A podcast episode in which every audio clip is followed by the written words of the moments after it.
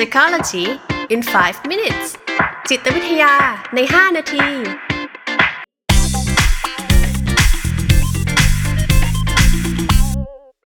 สวัสดีครับ วันนี้ก็อยู่กับผมมาดพงษ์มาทองเจือนะครับ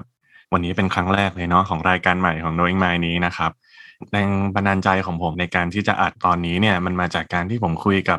ผู้มารับบริการท่านหนึ่งครับ ที่ก็คุยกันไปคุยกันมาเนี่ยสุดท้ายเนี่ยเขาก็ถามผมว่า เอ๊ะ เราสามารถแบบร้องไห้ในเซสชันได้หรือเปล่านะ เหมือนก็ยังมีความเกรงๆ ไม่แน่ใจอยู่นะครับ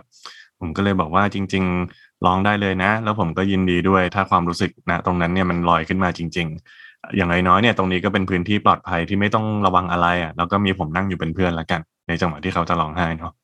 แล้วในท้ายที่สุดครับหลังจากร้องไห้ก็เขาก็บอกผมเลยนะว่าลงขึ้นเลยอะลงขึ้นประมาณหนึ่งเลยนะครับ แล้วเราก็ได้ใช้กับภาวะที่มันมีน้ำตาออกมานะตอนนั้นนะสำรวจสิ่งต่าง ๆ เพิ่มเติม แล้วก็ทำให้เกิดความเข้าใจตัวเองที่มากขึ้นไปอีกเนาะในท้ายที่สุดผมก็เลยประทับใจกับกับโมเมนต์วันนั้นเนาะจนไปเซิร์ชหางานวิจัยอะครับ เกี่ยวกับน้ำตาแล้วก็การร้องไห้นี่แหละ ซึ่งงานวิจัยก็น่าสนใจนะครับ คือผมว่ามันอธิบายเรื่องนี้ได้อย่างเป็นรูปธรรมมากๆเนาะ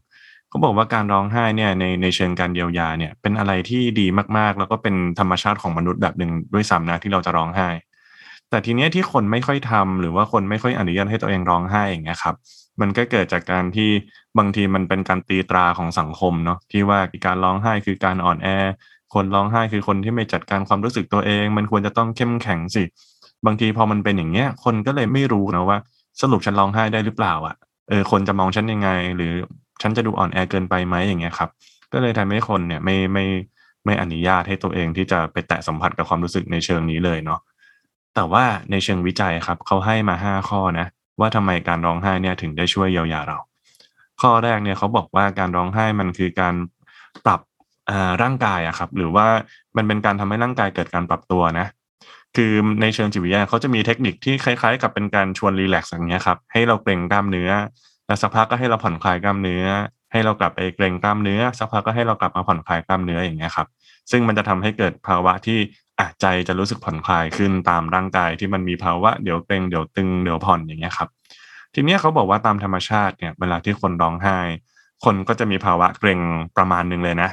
แต่พอที่เรารู้สึกว่าเราร้องจนจบแล้วร้องจนเสร็จแล้วเนี่ย มันก็จะเป็นภาวะคลายตัวที่เป็นธรรมชาตินะครับ ก็เลยจะทำให้ใครหลายคนเนี่ยมีประสบการณ์ว่าพอร้องจนสุด เฮ้ยมันก็รู้สึกผ่อนคลายดีเหมือนกันนะ ก็จะเป็นโทนนั้น แต่ทีนี้มันไม่ใช่แค่เรื่องของร่างกาย อ่ามันในถ้าเกิดในเชิงฟิสิกอลที่มันลึกลงไปอีกเนี่ยเขาบอกว่าการร้องไห้ครับ มันเป็นการกระตุ้นฮอร์โมนดีๆ ให้หลั่งออกมาจากต่อมหมวกไตด้วยนะซึ่งฮอร์โมนพวกนี้บางทีก็อาจจะทำให้เราเกิดความรู้สึกรีแลกซ์ซึ่งผมอาจจะไม่ใช่คุณหมออธิบายตรงนี้ได้ไม่ดีนักเนาะแต่ในแง่ของฮอร์โมนที่หลั่งออกมาเนี่ยมันช่วยให้เรารู้สึกดีได้จริง ๆ แต่สิ่งที่เป็นมิติทางจิตใจเขาบอกว่า การร้องไห้เนี่ยมันคือการไม่ฝืนความรู้สึกของตัวเองครับ มันเลยทำให้เราสามารถที่จะน้อมรับอะไรบางอย่างได้จริง ๆ โดยที่ไม่ทำให้เรารู้สึกอึดอัดเกินไป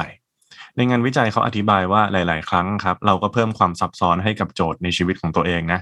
ก็คือจริง ๆ มันเศร้าแหละ แต่ก็ไปพยายามฮึบไม่ให้เศร้า ดังนั้นเราก็ต้องใช้พลังงานส่วนหนึ่งเลยในการไปฮึบอารมณ์ไว้เพื่อที่จะอย่าอย่าออกมานะต้องเข้มแข็งสิต้องผ่านมันไปนะอย่างเงี้ยครับ พอเป็นแบบนี้นะ มันกลายเป็นว่าเราก็เลยไม่ได้จัดการมันจริงๆ รับเปลืองพลังงานโดยใช้ย่อยด้วย ในงานเนี่ยเขาบอกว่าคนที่เลิกลามาหรือหย่าร้างมานะครับอ่าเขาแบ่งกลุ่มเนี้ยเป็นสองกลุ่ม กลุ่มแรกนี่คือหลังจากหย่าร้าง คุณอยากร้องไห้เท่าไหร่คุณร้องไปเลย ในขณะที่กลุ่มที่สองเนี่ยเขาบอกว่าให้คุณฮึบไว้นะเฮ้ยคุณต้องผ่านไปให้ได้เข้มแข็งไว้อดทนไว้อย่างเงี้ยครับ หลังจากที่ผ่านไปสามเดือนหกเดือนเขาไป follow up อีกทีเนี่ยกลายเป็นว่ากลุ่มที่อนุญาตให้ตัวเองร้องไห้เต็มที่เนี่ยคือเยียวยาแล้วก็ก้าวข้ามผ่านความเจ็บปวดตรงนี้ไปได้เร็วกว่าอ่าซึ่งหลังจากสัมภาษณ์ก็เลยได้โทนคีย์ออกมานี่นะครับ ว่าเออเขาไม่รู้สึกว่าเขาต้องฝืนตัวเอง เขาไม่ได้เปลืองพลังงานไปกับการพยายามจะต้องทำให้ตัวเองแข็งแรงเนาะแล้วที่สำคัญที่สุดเนาะอันดับสี่เนี่ยเขาบอกมันคือการได้ระบายความรู้สึกออกมาให้หมด คือหนึ่งในปัญหาเลยนะครับ ในเชิงจิตวิทยาก็คือการที่เรามีความรู้สึกค้างคาใจอะไรบางอย่างอยู่ในตัวเองเนาะดังนั้นการที่เราร้องมันออกมาให้สุดร้องอย่างเต็มที่ไม่ได้อยากจะร้องอีกแล้ว เรื่องนี้มันผ่านไปแล้วเนี่ย มันจะทำให้เราไม่ค้างคากับเรื่องเก่าๆครับ มันจะทำให้เราผ่านตรงนั้นน่ะไปได้เร็วขึ้นแล้วก็ง่ายขึ้นเนาะมันคือการระบายออกแบบหนึ่งอะครับ พูดให้คนอื่นฟัง หรือจะไปทำแบบศิลปะบำบัดดนตรีบำบัดอะไรยังไงไม่รู้แหละ แต่คีย์จริงๆมันคือการได้ระบายออกเนาะแล้วการร้องไห้คือวิธีที่ง่ายที่สุด ที่ใครคนหนึงจะระบายออกได้ด้วยตัวเองนะครับ ทีนี้ในมิติสุดท้ายข้อที่5เนี่ยเขาบอกว่าจริงๆอะมันช่วยด้วยนะ ในเรื่องของการเข้าใจความรู้สึกตัวเอง คือบางทีเราอาจจะไม่รู้นะว่าตอนนี้มันเกิดความรู้สึกอะไรขึ้นกันแน่เนาะปัญหามันประดังประเดเข้ามาเนี่ย แต่จังหวะที่เรากำลังร้องไห้หรือเพิ่งร้องไห้เสร็จเนี่ย การถามตัวเองนะตอนนั้นนะครับ ว่ามันเกิดอะไรขึ้นเออสิ่งที่ฉันกำลังรู้สึกนี่คืออะไรเนี่ย อาจจะทำให้เราเข้าใจที่มาที่ไปของปัญหา ได้ง่ายขึ้นด้วยเหมือนกันเนาะในหลาย ๆ ครั้งนะครับ คนอยู่กับความทุกข์นะ แต่พอมาเจอนักจิตวิทยา ก็จำไม่ได้แล้วตอนร้องไห้ ตอนนั้นมันรู้สึกอะไรยังไงเนาะคือมันผ่านไปแล้วเขาเลยบอกว่าถ้าเราไหน ๆ มันจะมีน้ำตาแล้วเนี่ยก็ใช้น้ำตาเนี่ยสำรวจแล้วทำความเข้าใจตัวเองณขณะนั้นเลยเนี่ยบางทีการเข้าใจปัญหาที่ลึกซึ้งขึ้น ก็จะทำให้เราก้าวข้ามผ่านปัญหาได้เร็วขึ้นด้วยเนาะ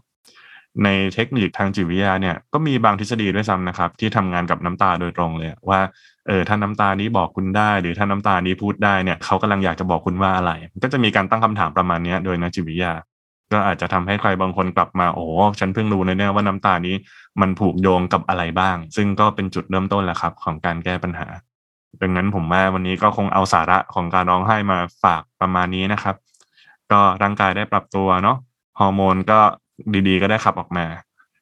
ไม่ต้องฝืนตัวเองได้ระบายออกทางความรู้สึก แล้วก็เป็นพื้นที่ในการได้สำรวจแล้วก็ทำความเข้าใจนะครับ ดังนั้นถ้าตอนนี้ใครบางคนนะครับกำลังรู้สึกเสียใจเศร้าใจน้อยใจหรืออะไรก็เถอะที่น้ำตามันอยากจะพรั่งพรูออกมาอย่างเงี้ยครับ